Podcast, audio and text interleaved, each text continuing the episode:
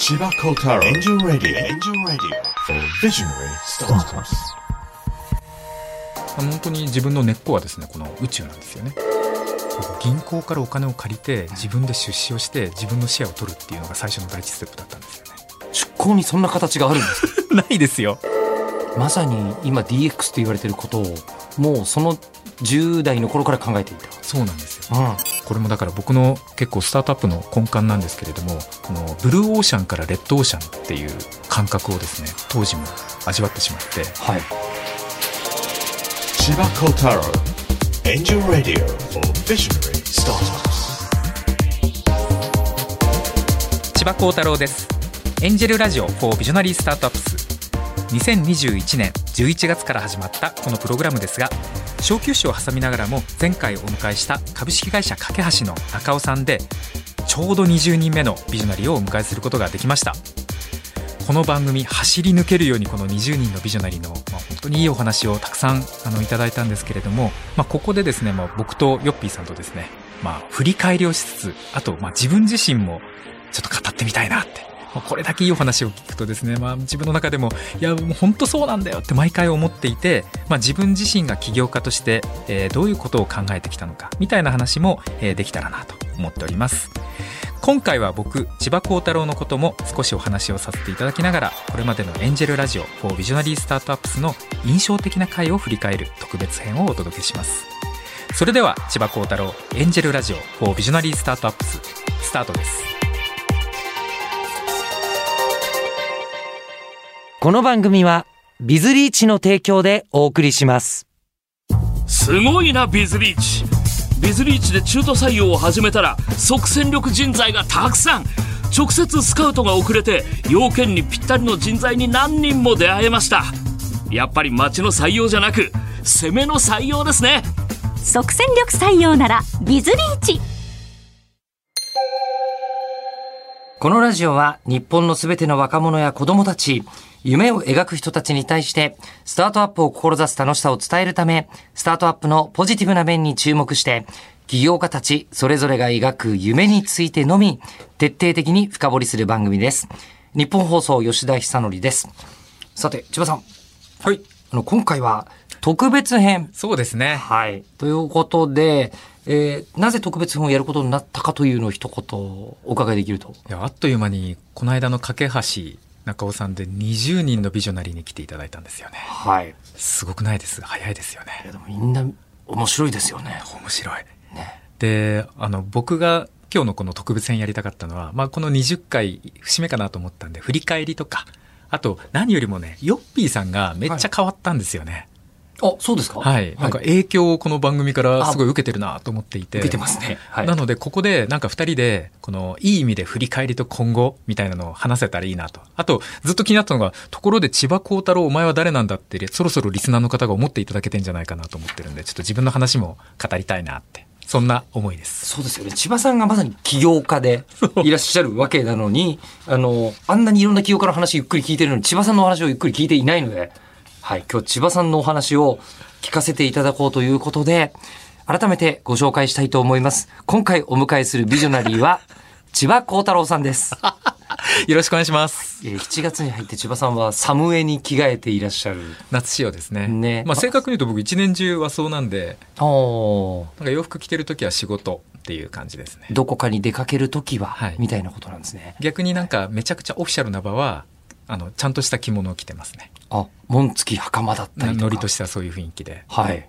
結婚式とかあとはい大きななんか式典のスピーチとか、そういうのはもうあのちゃんと着物を着ていきますねうんで、今日はこう、日本伝統の、まあ、動きやすいスタイル。はいサムエスタイルです、サムエでお越しになっていらっしゃいますが、さて、で、千葉さんについてのお話をお伺いするんですけども、多分、一回では終わらないだろうと、初めから思ってますんで、あの、そもそものところ、みんなこう、あの、少年の頃の話を聞いたりすると、もう少年少女の頃の思いがそのままお仕事になってる方が多いじゃないですか。はいえーじゃあ千葉さんも、もうまず、こう、小さな頃のお話から聞いていって、今日行けるとこまで行きましょう。わかりましたたことにさせていただこうと。まあ、せっかくなんでこの振り返り対談みたいなのは、ヨッピーさんとの対談は2、30回に1回ぐらいできたらいうんいんじゃないかなと思ってるんで、はい僕の話もちょっとずつやっていきましょうか。ぜひ、あの、第一部、第二部みたいな、今日第一部で、はい、行きたいと思いますが、じゃあまず、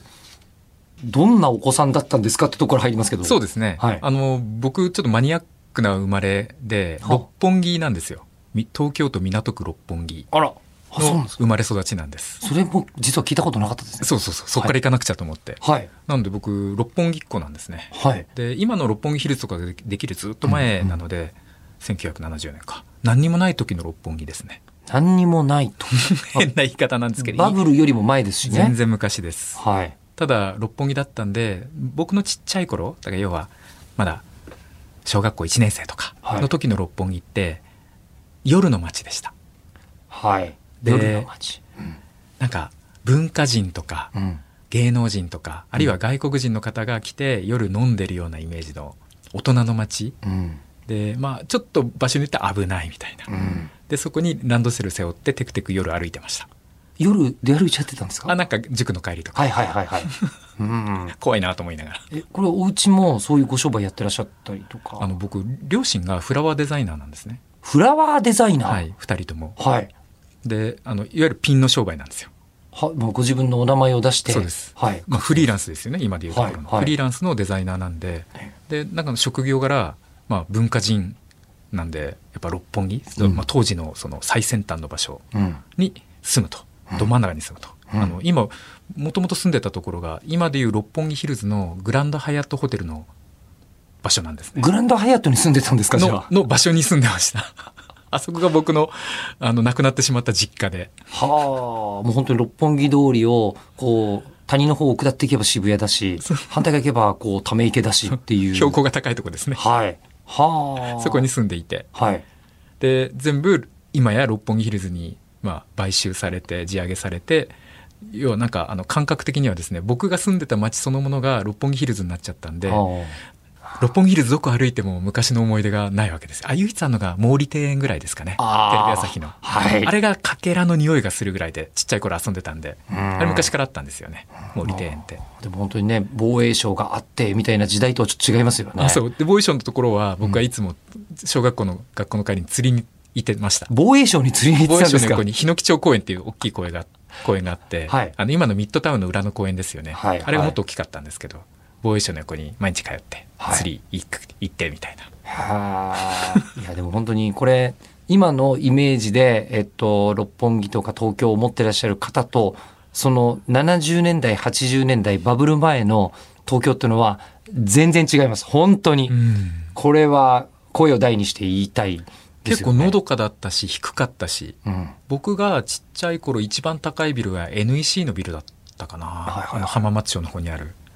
で、普通に、あの、一軒家とかありましたよね、六本木とかあにも。全然ありましたよ。ですよね。うん今のその六本木ヒルズの真ん中のあたりってほぼ一軒家だったんで、もう低低層だし、あと空き地がいっぱいありました。うん、うん、そうですね。でもまあそういう時代で、その原風景が千葉少年にはあるわけですよね。そうです。で、僕が逆に、まあ、ヨッピーさんもそうなんですけど、都会のど真ん中でそ育ちすぎた反動で、大自然への憧れが強すぎて、宇宙を目指しちゃったんですよね。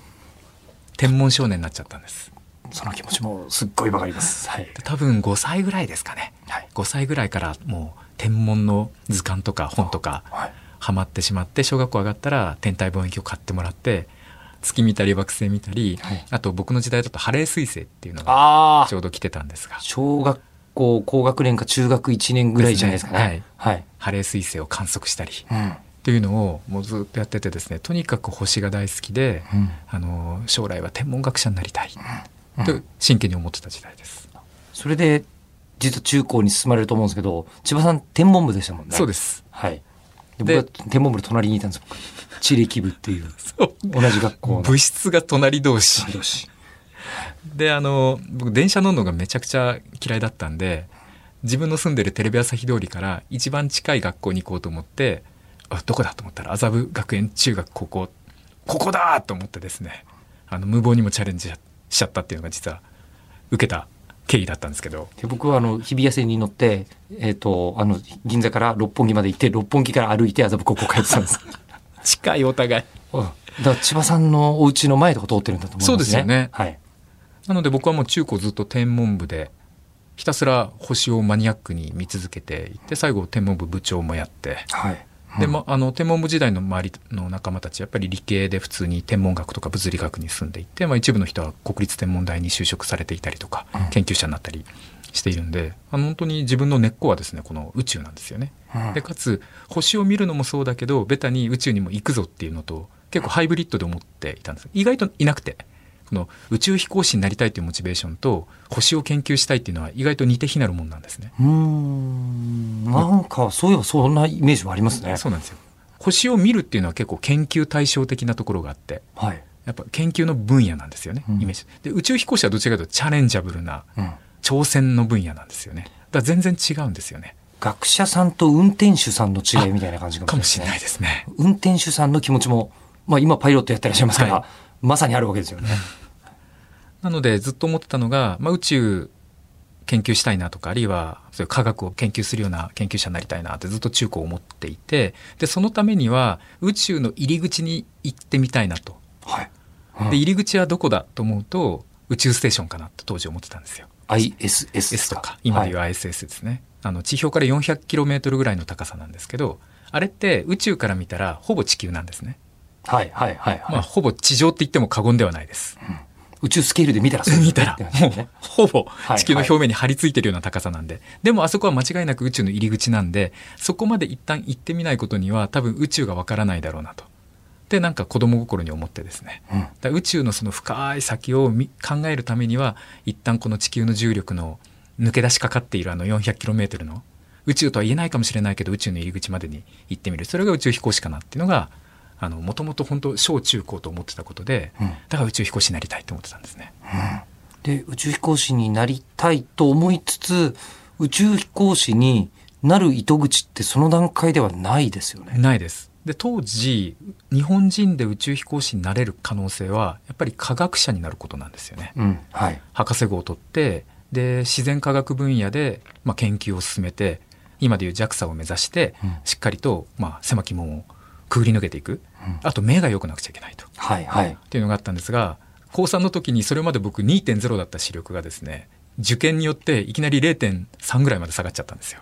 そんなに下がったんですか？ほそれで星も見えないし、はい。あの宇宙飛行士の応募条件をはるか下回る視力になってしまって、うんこれはダメだと。うん。勉 勉強しないと宇宙飛行士になれないのに勉強すると視力が下がると思ってですね。うん。で、諦めて、諦めてっていうのは変な言い方なんですけれども、その時たまたま出会ったのが慶応大学の湘南藤沢キャンパス SFC っていうができてまだ1年か2年ぐらいじゃないですか。3年目だったかな。それぐらいですかね。もうほぼスタートアップでいうとこのシードアーリーですよね。はいはいはいはい大学としても。うん無名だし、うんえ、慶応にそんな変なキャンパスあったのっていう衝撃で。で、それのたまたまパンフレットを見て、これは面白いと。もしかしたら自分はこっちなんじゃないか。つまり、その時直感的に何を感じたかっていうと、まあ自分は宇宙行きたいんですよ。うん宇宙行きたいんですけど、宇宙行くためにその自然科学の博士号のど真ん中を突き進んでいく未来で、まあ、とんでもない1万倍とかの倍率をかいくぐって宇宙飛行士になれる可能性と、未来、ある程度お金があれば宇宙に行ける未来も多分来るだろうとうん。思ってですね。はい。で、その時にある程度理系のバックボーンとか知識を持って、まあ、なんでしょうね、宇宙に行く宇宙旅行者であったりとか、あるいはビジネスで考えた時も、自分がずっと、僕も、僕自身も周りもみんな理系だったんで、この理系のこの研究とかをビジネスにする、プロデューサーみたいな仕事っていうのは未来においては結構価値あるんじゃないかなと思ったんですね。ハイブリッドの考え方なんですけど。まさに25年後の今、ビジネスの人が次々宇宙に行く時代になりましたよね。えなので、あの、大きな軌道変更としてはですね、お金を稼がなくちゃいけないということと、その理系の技術研究をビジネスに、まあ、橋渡ししていく。これを自分の、まあ、生涯かけてやっていくチャレンジにしようと思って、慶応大学の SFC に行こうって決めたんですよね。えって言ったら、どうだったんですか？めっちゃ面白くて。ほう、ほう、ほう。多分当時、今では普通なんですけど、いわゆる文系理系という概念が全部取っ払われた新しい大学だったので、もう授業の内容もいい意味でぐちゃぐちゃですし、全員がプログラミングを勉強しなくちゃいけないし、全員が自然言語と呼ばれている外国語もそこそこやんなくちゃいけないしあともうなんでしょう授業面白かったですねうん。授業、印象に残ってるものとかありますか？文化人類学おー、はい。はい。という、はい古風な授業の名前がはい。僕にとっての最初の衝撃ではい。グループワークだったんですねはい。で僕はアフリカの研究っていう文化人類学のグループワークでで最後プレゼンテーションがあるとはい。半年後にうん。でそのために10人ぐらいのチームがあの、まあ、組まされてそこはもうあの授業で強制的にこの10人でやりなさい、で初めましてから始まってそこから半年間ひたすらもうフィールドワークを繰り繰り広げてですねさすがにあのアフリカまで行けなかったんですけれどももうアフリカの主要な国の大使館全部巡ってですね、ええインタビューして、えでいろんな日本に在住のいろんな国の方々のレストランとかはい。お商売されてるかなとこ行って撮影してはい。みたいなことを延々とやってですね、えあのいわゆるテレビ番組を作ってたような感じですね。全部動画で撮って編集してええ。構成考えてはい。いや、それこそスマホで簡単に 4K 動画が撮れる時代じゃないですからね。アナログフィルムの時代ですからね。ああ。編集も超大変で。あお金もかかる。そのためにバイトもしなくちゃいけなくて。授業のためにバイトしたんですね。そうそうへえ。お金出ないんで学校から、はいはいはい。そうするとこのビデオテープ代めちゃくちゃかかるんですね、あの取材行く時の、うん。でそういうのも全部買わないといけなかったんですごい高いなと思いながら。うん。あと移動費が高かったですね取材の。東京まで行く湘南藤沢キャンパス。そうですよね。往復3000円ぐらいかかってたんで、辻堂とかですもんね。そうそうそうなんですよそれがやっぱ衝撃的で、その学問とは何ぞやっていうのが、うんその今までのなんでしょうカリカリの受験戦争の自分の脳からですね切り替わったんですよねその暗記型学問からはい。答えのない答えを探す旅みたいなうん。これ面白いなと思って、うん。で、そこはビジネスにつながる体験だったんですか？そうですねうん。やっぱりなんでしょうねまだ見ぬ何かを探してそこに課題を見つけてその課題にどうチャレンジしてる人がいるのかみたいなのを要はなんか課題設定からその解決までみたいなのも要はない最初スタートの時点では何が課題かも何をかどうそれを解決してるかも分かんない中でその大きな文化人類学のテーマだけが与えられてそこにまさに脚本を作っていかなくちゃいけないじゃないですか。うん。うん。そうするとちゃんとリサーチが深くないとそのストーリーってあの骨太にならないですよね。なんかそれがすごく面白かったんです。いや自分の知らない世界にはこんなに調べたらちゃんとあるんだ。でそこから僕の今のスタートアップの源流ができてきてるんですけどあのハイブリッドこの番組でも何回か言っているハイブリッドの考え方で A×B って強いなとつまり既存の何かというもともとある世界と、まあ、当時その慶応の SFC がやってたのはデジタル系の話でインターネットを覚えなさいっていうのとプログラミングやりなさいと。で特にあの村井淳先生っていうはい日本のインターネットの父と呼ばれてる先生の授業とかがあってですね君たちはもうとにかくインターネットを武器にインターネット前提社会を作るんですとうん。いうふうに言っていてうんで1819の僕は素直にそうなんだインターネットになるんだと思ってですね全部がインターネットになると信じてインターネットが前提になった時には既存のいろんなものがどうなるのかなっていう思考性を持つようになったハイブリッド化が成功したんですね。まさに今 DX って言われてることを、もうその10代の頃から考えていた。そうなんですよ。うん。1993年なのでもう30年近く前ですよね。そうですね。30年間。でもその30年間で人類を一番大きく変えたのは多分ネットでしょうからね。そう思います。うん。だその時のまさに教えが今でいう DX で、うんいや全てのものがインターネットに接続されて水や空気のようにインターネットが、まあ、地球上に浸透する時代が来ると20年以内に、という未来予言だったんです。これ、多分世代によって受け取り方が全然違う話だと思います。あの、当時、常時接続っていう言葉はなかった時代ですから。はい、でインターネットはもう大学のアカデミックな一部の本当に高級なものだったんですね。インターネットに触れること自体が当時の大学生ほとんどできてなかった時代。はい。あの、当時、僕は逆に、あの、文学部にいたんで、うんえーキャンパスに入ることはできると言われたんだけど、わざわざ辻堂まで行かなきゃいけないと。そうですよね。えーだけど、インターネットっていうものが、あそこに行くとシリコングラフィックスの機械がいっぱいあって、えーどうやら触れるらしいぞって言われて、僕行きましたからね。え本当そうですよね。えキャンその三田とかのキャンパスだとほぼインターネットに触れなくて。ーなかったですね。でも藤沢に行くともうゴロゴロインターネットがあるみたいな。っていうんでわざわざ、あの、こう、紫色のオニキスっていうマシンがすっごい。よく覚えてますねはい。でも鮮烈だったんで。で、あの、当時、なんですかね、あの、あそこに行くと好きな洋楽のアーティストが CD じゃなくて、インターネットで曲を上げちゃってる奴らがいるらしいぞ、みたいな。本当か？みたいなので、モザイクっていうブラウザを使いながらですね、アクセスするみたいなことがあった時代です。はいそうなんですよ。だから、その時、要はわざわざヨッピーさんが東京からインターネット触るために辻堂に来るっていう時代だったのが、水や空気のように誰でも24時間アクセスできるインターネットになるっていう未来予言だったんですよね。これ想像ができないですよね。多分その時代の人たちはほぼ想像できてなかったでしょうね。うん。でも、学生のこの刷り込みってすごいなと思って、疑問を持たずに信じたんですよ。うん。あ当時の千葉少年は。の、村井先生の授業で。そう。うん。そうなんだと。うん20年後は意識しなくなるんだ、インターネット。無料で誰でも使えるようになるんだ。インターネットという単語すらなくなるんじゃないか。今もうほぼなくなってるに近いかもしれませんね。いや、今使ってないですよね、実際。これからインターネットやるんだって人いないですよね。例 えば10代の子捕まえて、インターネット使ってるって言ったら、はってなっちゃいますよね。それよりネットつなげてよみたいな。Wi-Fi ちょうだいみたいな。うんそんなノリですよね。言われますね。Wi-Fi イコール裏がインターネットなんていう概念もないと思うし、うん。あの、それこそドコモでじゃあ繋いで 4G だ、5G だって言って、この裏側もインターネットなんて誰も思ってないわけですよね。うん。もう本当に溶け込んで全てが接続されたと言っても過言ではないですよね。そうですね。これが、まあ、村井先生が当時おっしゃっていたインターネット前提社会。前提というのはもう社会の基盤にもう染み込んで前提になっている。で、前提になると、その言葉は消えるんですよ。もう今インフラですもんね。うん。で、じゃあその中で学生時代から未来に対するインサイトがかなり深い感じになってると思うんですけど、はい。あの、就職をしなくてもいいわけじゃないですか。そうですね。起業してもおかしくないし、もうその時代にインターネットでもうこれからは生きていくんだって言って、もう学生起業された方もいるあ、いいましたね。ですよね。はい。世代ですよね。その時千葉さんは就職をされたわけじゃないですか。はい。これは起業じゃなくて就職を選んだのはなぜなんですか？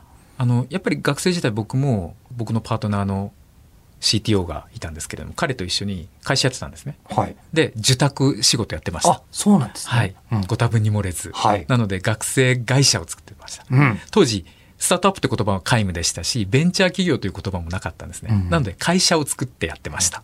うん 株式会社。株式会社を作って、で、その作ったきっかけは何だったんですか？あの、お金稼ぎたいから。はあ、それは、あの、それこそこう、アフリカの文化人類学のえテーマのためにとかそういうこと、それが一通り終わって、はい。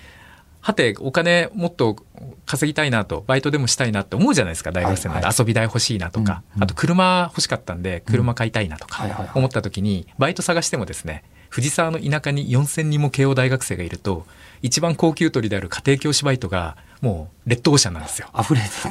そうですね。価格崩壊を起こしてて。うんで、その時授業で習ったホームページを作るという技術、HTML はい。と、あと、フォトショップで画像をいじるみたいなのが、あ、これバイトになるんじゃないのと思って、営業を直接いろんな企業にしだして、ホームページ作ります。で、それがきっかけです。あ、一番初めはホームページをまさに作るお仕事。だから本当にあの時代って学生の起業家はホームページを作ることだったんです。しかも今じゃ信じられない1ページ性的なホームページの1ページ10万円ぐらいの単価だったんですね。うーん。まあ、今ではね、えーそれブログであの15分あったらできちゃうじゃないみたいなものを作るのに、当時はそれぐらいの。そうですね。ゼロから作ってたんで。うん。で、10ページぐらい受注して、企業の本当に、まあ、パンフレット的な世界ですよね。性的なウェブサイトを作って。はい。で、納品して100万円じゃないですか。うんそれを何人かで山分けして。うん。で、いい Mac を買って、うん車買ってっていうのを繰り返してた時代ですね。あ、じゃあそのままそのお仕事を続けてもおかしくやっぱりないと思うんですけど。あっという間にね、ええ。これもだから僕の結構スタートアップの根幹なんですけれども、このブルーオーシャンからレッドオーシャンっていう感覚をですね、この当時も味わってしまって、はい。要は最初家庭教師をやろうと思ったらレッドオーシャンだったわけですよね。なのでブルーオーシャンを探してホームページを制作しだしたんですけど、考えてみたら4000人全員同じ技術を習ってるんで、はい。あっという間にレッドオーシャン化するんですね。それも。単価が下がっていくわけですよ。これが競争関係かと思って、その次に手出したのが CD-ROM のマルチメディアコンテンツ制作だったんですね。はあ、それも当時ちょこちょこありましたね。そうなんです。はい。あの、マクロマインドディレクターっていうソフトがあって、それとイラストレーターとフォトショップと、あと動画編集、プレミア使ってですね、まあ、アドビ製品固めでですね、うんとにかくマルチメディアなコンテンツを全部受注します。うんまあ、1作品500万円から1000万円ぐらいです。プロジェクトは1年です。みたいな仕事をやりだしたんですよ。うんでこれは結構難易度が高かったんで、うん競合が少なかったんです。うんブルーオーシャンだなと思って。うんで、みんながホームページ業界でですね、ワーワーしてる時に、あの、あっという間に移動して、うんで、まあ、そこでビジネスを固めていったら、これはしばらく間が持ったんですね。うんただ間が持ったけれども、永続的ではないってやっぱ思うんですよねこ。れもいつかレッドオーシャンになってしまう日が、あるいは CD ロムというのがいつまであるのかなみたいな。うんまあ、事実その後結構すぐなくなってる感じではありますね。うんなので、あの、まあ、ずっと当時、その学生の頃の自分の商売の考え方って、まあ、ちょっと新しいものに早く飛びついて、賞味期限があるうちに稼ぐだけ稼いで、で、ちょっと厳しくなってきたらまた次のブルーブルーオーシャンを探しに行くみたいな脳の思考だったんですけど、これは継続性がまさにないので、うんこのまま学生起業しても多分ダメだろうなと。うんそうすると継続性のあるビジネスを学ばなくちゃいけないっていう思考になって、就職もありだなと思ったんですよね。どちらかというとビジネススクールに入るようなお気持ちで就職を考えた。そんなノリです。じゃあそうすると選ぶ業種も他の学生さんとは違ってきますよね。そうなんですよ。どういう視点で選んだんですか？今でいう DX 化時代において勝ち組になる大企業を探そうと思いました。それはもう少し説明していただくと。アナログなデータベースを大量に持っていて、これをインターネット上に置くことで劇的にビジネスモデルが変化できるような底力がある、まさにデータカンパニーがいいなと思ったんですね。はい。その時に候補に上がっていたのっていうのは、結局僕はリクルートという会社に新卒で入ったんですけど、まあナンバーワンでしたね。うん。あれありとあらゆる紙の雑誌を持っていて、うんでしかもその雑誌が定性的な雑誌ではなくて全部その箱型のデータに管理されたものだったね住宅情報だったりとかアルバイト情報だったりとか、全部そのパラパラしてもなんか辞書みたいなうん。本しか出してないわけですよ。うん。こうやってあのねあのいろいろインターネットを習った僕にとってはデータベースにしか見えなくてその作ってらっしゃる方はその意識が当時あったかどうかわかりませんけど、確かにデータベースですよね。そうですそうです、うんで全部インデクシングがされていて、うんその従業員数とかなんとかなんとかとか全部インデクシングされていてでも紙なんで検索性が異常に悪いわけですよね、うん。分厚くてうん。あの昔就職の本とかも新卒で就職活動するとでかい本が1メートルぐらい届いた時代があったんですけど、はい。あんな紙デバイスでやってる場合じゃないなってやっぱ思っていて、うんそれこそデータベースとインターネットと検索だろうとうん。でこれによってものすごい多分利便性が上がって、まあ、今でいう DX 化の時代の覇者になれるはずだとインターネット企業になれるはずだと。うん。で結局技術自体にはさっき言った通りすぐ劣等オークション化してしまうんで競争優位性がないので根っこのデータベースを持ってる人が強くなるんじゃないかという仮説ですね。うん。で、その仮説を確かめるために、じゃあ入社しよう。リクルートリクルート行こうと、はいそしたら広大なアナログな会社で紙の出版社でまあでもそうですよね。え、でもその時に、その一方でやっていた、そのマルチメディアの会社とかは、もうそこでは畳んだわけですか？あもちろん、はい、はい。まあ、学生き企業なんで、うんあの案件が終わればあの受託しかやってないので、うんうんうんうん。案件が終わればそこで終わるんではい。じゃあ、まあ、とりあえず就職するからもう次の受けることはできないねっていうことで、そうですそうですまあ、一回こう、蹴りをつけて、そして入ってみたら、もう、紙の山だったわけですかそうですね。はああと、アナログ営業マンの、よっしゃーみたいな。売上目標今月いくらっていう世界ですよね。あの、その時の、なんかもう千葉さんからすると、もう何をやってるんだろうみたいにもう見えそうな気がするんですけど、はいどう思ったんですか？多分、嫌な新卒だったと思うんですけど。嫌な新卒。同期110人ぐらいいたと思うんですけど、はい3人ぐらいデジタル化の部門に配属されて、そのうちの1人になったんですね。はい。あと残りは全員、ちゃんと紙の方の営業だったりとか編集に入っていて。はい。で一応自分のやりたいことはやらさせてもらって、うん。でそこからリクルートのいろんな雑誌の、まあ、インターネット化がスタートしたんですよね。でそれをやらさせてもらえて、まさに最先端。はい、もう時代の最先端ですね。千葉さんが作っていたサービスって、例えばどんなものなんですか？あのイサイズっていうインターネットのポータルサイトがリクルートに昔あったんですよ。イサイズ？はい。なんか記憶にあるような、ないような。で、はい。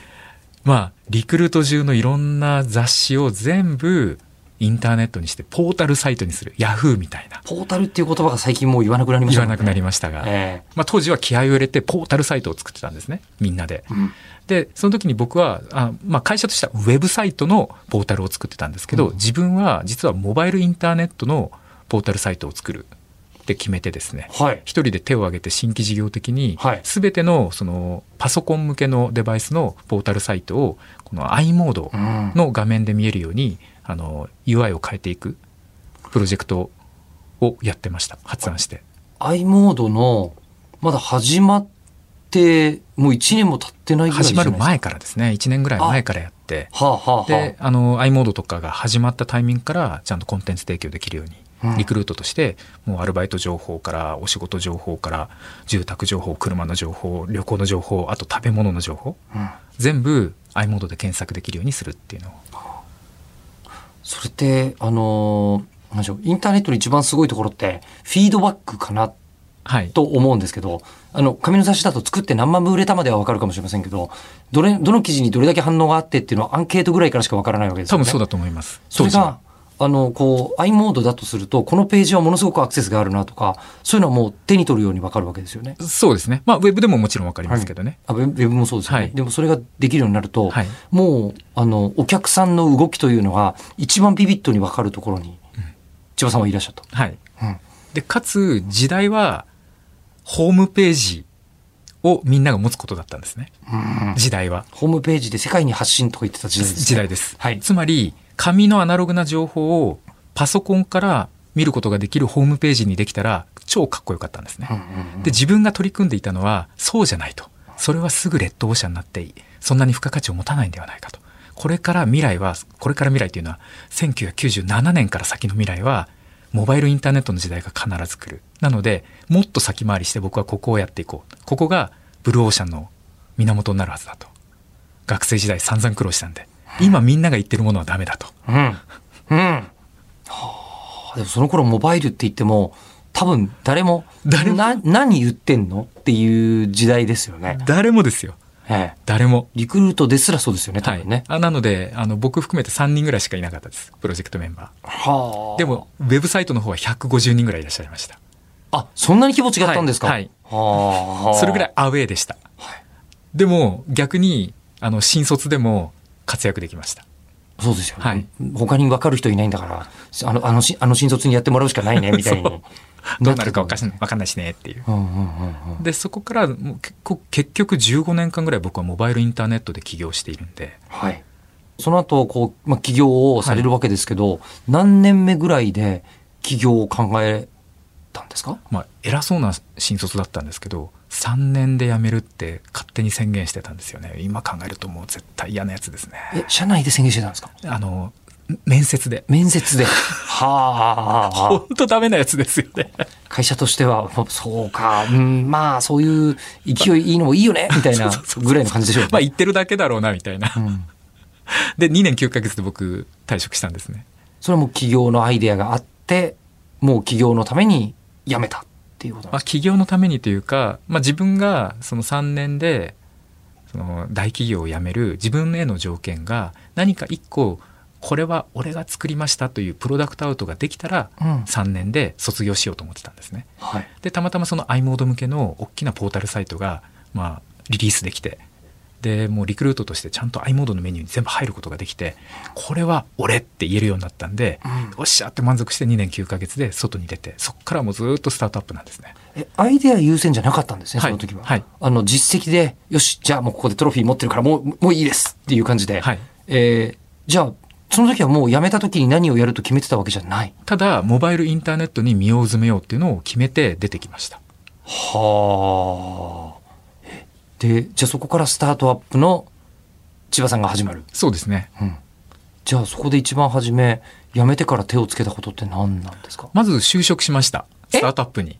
あ、そうなんですか？。はあ、はあ、はあ。あの、そのスタートアップは、で、あの、サイバードっていうはいはいはいの i モード向けのコンテンツプロバイダーと呼ばれていたはい。会社で、うんう今でいう本当スタート、スタートアップです。うん。まだ30人ぐらいだったと思うんですけど、はい。これから i モードにいろんなコンテンツを提供するんです。着メロ作ってますみたいな。感じのところですね。未上場で。うん。でそこに普通に社員として行きました。はい。で、それはもうあの、モバイルインターネットの世界の、えープレイヤーだから、ここに参加しておかないと分かんないことがきっとあるだろうという。そうなんですことですよね。はい。はい。要は大企業にいたら自分はめちゃくちゃ末端のアウェーなわけですよ。うん、うん。ブルーオーシャンだと信じているんですけれども仲間がいないわけですね、うんでもその会社行くと少なくとも30人の同じ同士がいるわけですよみんなモバイルインターネットの時代だと思ってる人たちが。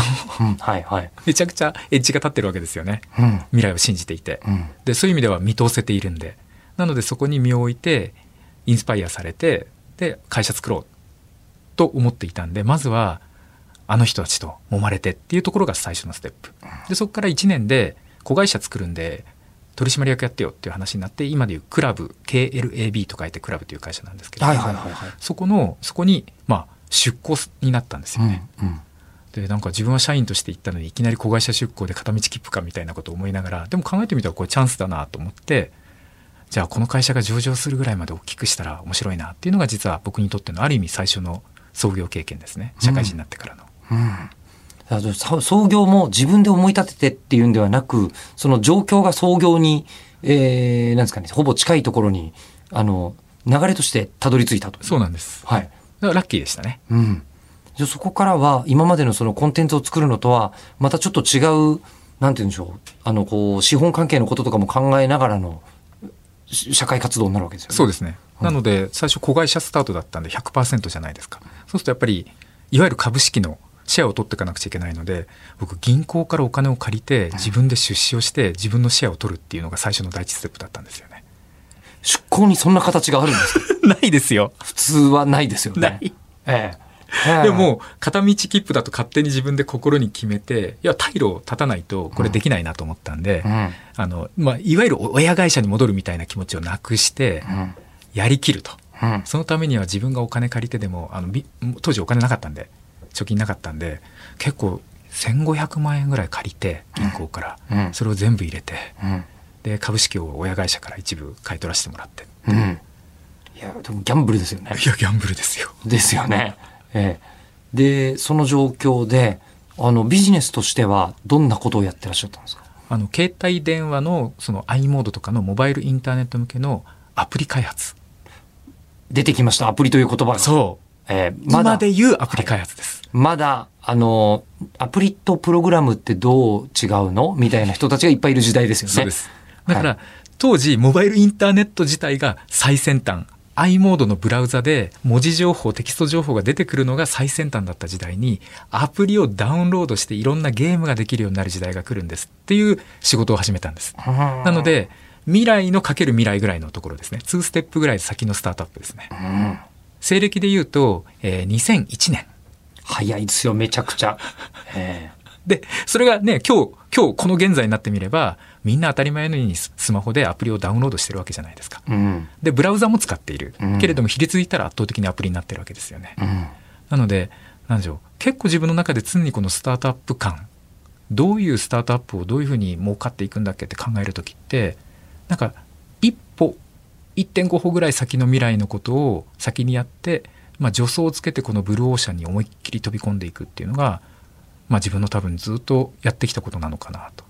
ただこれを聞いてると、あの、今までのこう、20回にうん出てくださった方々と、あの、やっぱり共通するところいっぱいあるなと。うん。例えばその、アストロスケールの岡田さんがおっしゃっていたのは、宇宙はブルーオーシャンっていう。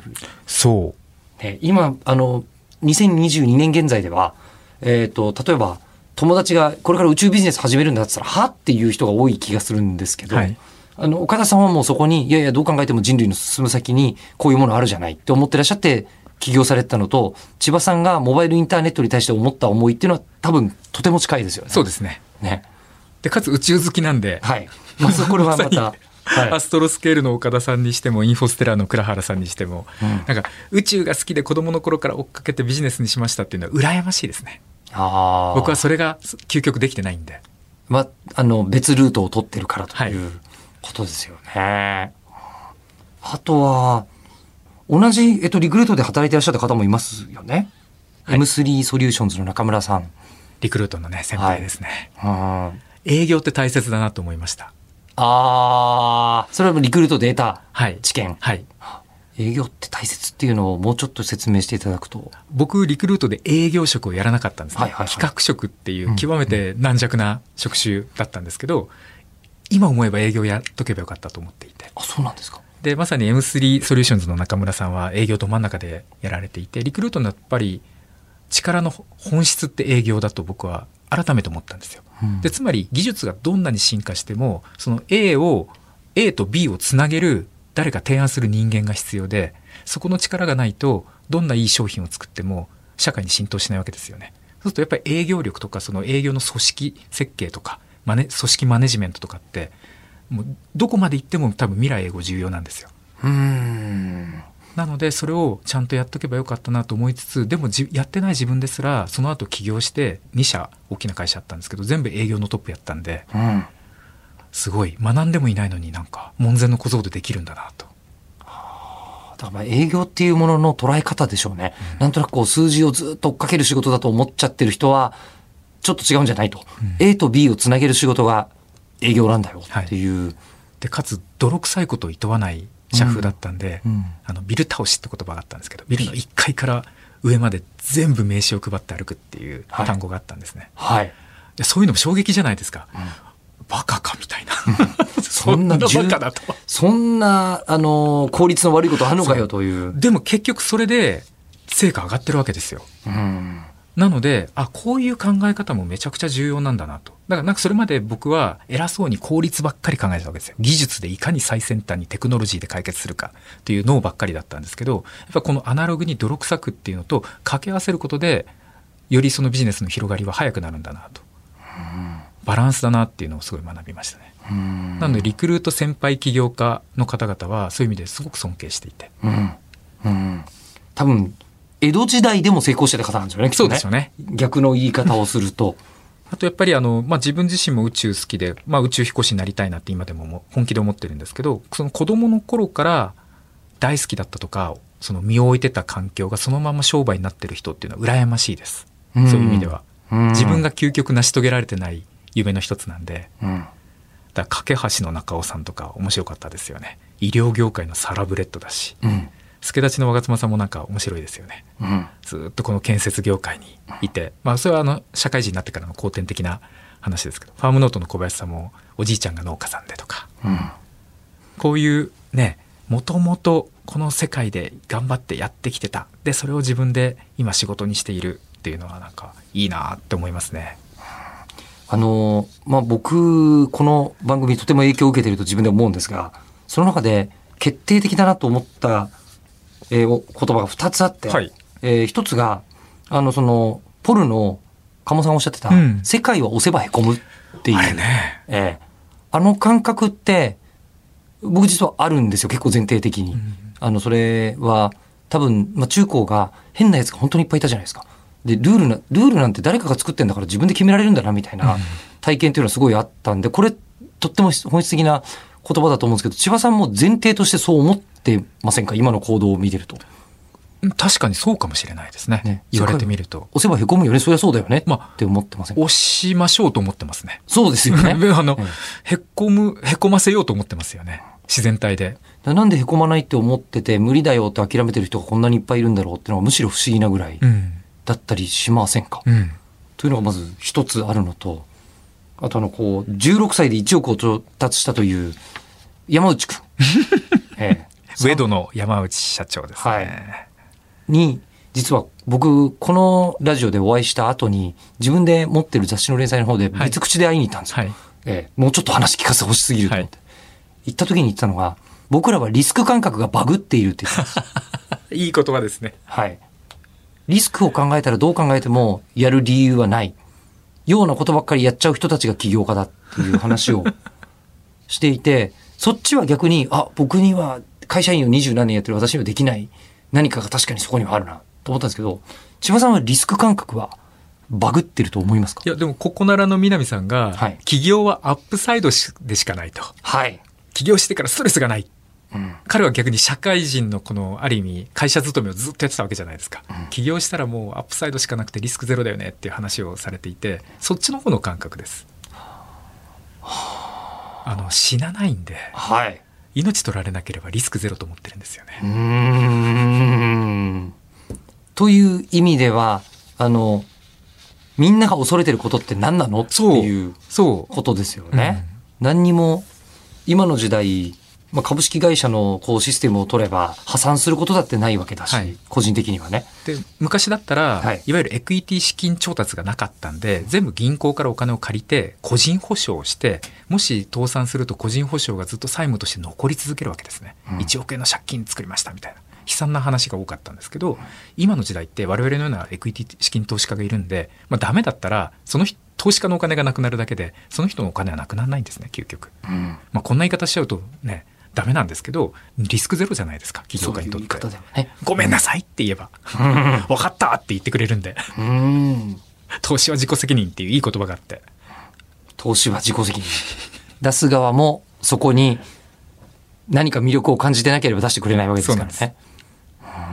だから時代がすごく今いいと思っていて、はい。あのまあ、自分がこの学生時代2000、まあ、2000年前ぐらいの時代だったりとか2010年ぐらいでもまだ日本にこのエクイティ資金調達とかスタートアップという単語もなかった時代なので本当に起業はリスクの塊だったんですね。全部のその家の家族のリスクを背負って会社を作ってた時代だったわけですよ。今はそんな必要全くないんでまさにアップサイドしかないんですね。ただそのアップサイドしかないからといって、じゃあ適当にやりますじゃないよってことですよね。まあ、それだとね最初のエンジェル投資家がお金出してくれないですよねでも逆に言えば、もう本当にフルコミットって言葉がありますけど、もう人生今そのことだけずっと考えてたいですっていうようなことが見つかった人は、やらない理由がないっていう。そうですだ特にだから一番わかりやすいのは子供の頃からずっとそれを考えてるとかその環境にいるっていうのはチャンスでしかないですよねうん。でもしかしたらその人は気がついてないかもしれないです自分がいいところにいるっていうのをいや、本当に。そうすると、いろんなところに出て行って、え、君のその体験ってすごくない？って言ってもらうことが大切だったりする。そう。わけですよね。このなんでこのラジオ番組を始めようかって思ったやっぱベースがそこなんですよね。要は企業に適してる人あるいは適した環境にいる人っていうのはもしかしたらまあ全日本人の10%ぐらいいらっしゃるんじゃないかなと僕は仮説を持ってるわけですよ。誰でも彼でも企業に向いてるわけじゃないです。その能力的なものとさっきの環境的なものと両方合致しないとダメだと思ってるんででも結構な割合で僕はいると思っていてでもそれに気がつくことが意外とできないなので、あ、自分にもできるんだっていうふうに気づきがあればこの番組ってめちゃくちゃ有効だなと思っていてですね。そのためにやりたいんですよね。その実例をもうラジオでお届けしているのが、この番組。そうなんです。ここまで20人でしたけど、もう最低でも100人やろうっていうお話をねえ、ねやりたいですよね。ね、させていただいてますから、で、これ、まあね、日本放送さんと一緒に僕のなんかライフワークのようにやっていきたいプロジェクトで、これあの、な、いわゆるラジオで流れるストリーミングのデータではなくて、ポッドキャストでやろうっていうのがミソなんですよね。これアーカイブとして、まあ、究極データとしては一生残るわけじゃないですか。うんなので僕辞書のような番組を、百科事典のような番組にしていきたくて、うん将来100人あるいは1000人のビジョナリーが語る企業の本質が全部詰まっている、まあ、最大のケーススタディになりたいんですよね。もしかしたら、ここまでお話聞かせてくださった方の中に未来のスティーブ・ジョブズがいるかもしれないい。るかもしれないし。というか、いるはずですよね。いなければいけないですよね。これだけの山内さんとかね、うん。未来のスティーブ・ジョブズっぽい雰囲気しますよね。うん。さあ、ということで、未来に向けて、えー将来、この振り返った時に価値のある、えーラジオになっていることを願ってこれからも続けて、目標、まずは100ビジョナリーをお迎えして、もうしっかりとありとあらゆるパターンの、この、まあ、ビジョナリーが思っている未来の世界を、まあ、データベース化していけたらいいなと思っているし、これを音だけじゃなくて、文字とか本とかにも、あの、形を変えていくと、もっといろんな人たちにまたお届けしやすくなるんじゃないかなとか、いろんなことを考えたりしてます。ということで、千葉幸太郎エンジェルラジオ for ビジョナリースタートアップス、今日は特別編をお届けしましたが、まだ千葉さんが起業を、えーしたって言えるのかなぐらいのところまでしかたどり着いて、えーいないので、えーまたこれは、えー続きはどこかで、節目でやらせていただきたいと思います。さあ次回はですね、ナンバー21お迎えするビジョナリーは、株式会社ビビッドガーデン代表取締役、秋元里奈さんです。はい。さあ、それでは、次回の配信、こちらも楽しみに待ってていただきたいと思います。ここまでのお相手は、千葉幸太郎と、日本放送吉田久典でした。